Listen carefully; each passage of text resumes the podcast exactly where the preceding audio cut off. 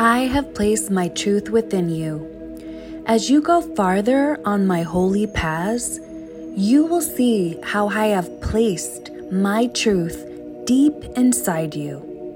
You will not follow the crooked ways of using your gift for the admiration of others.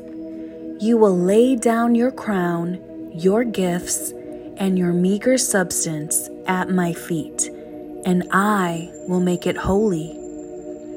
Even as I turned a serpent into the rod of God for Moses, I will take crooked things within you and grace you with my authority and presence until even your weakness has become strength before me. Move forward, set your eyes on me, and I will bring your destiny to pass.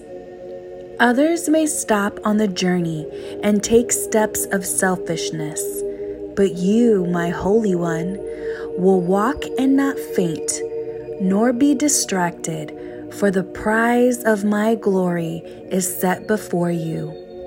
Come with me, and I will make you faithful and true. Linger in my presence with a yielded heart. I will take you as my own and purify every part of you. Every crooked place within you will be filled with my glory.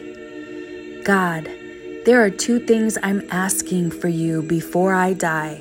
Only two. Empty out my heart of everything that is false, every lie, and every crooked thing. And give me neither undue poverty nor undue wealth, but rather feed my soul with the measure of prosperity that pleases you. Proverbs 30, 7 through 8.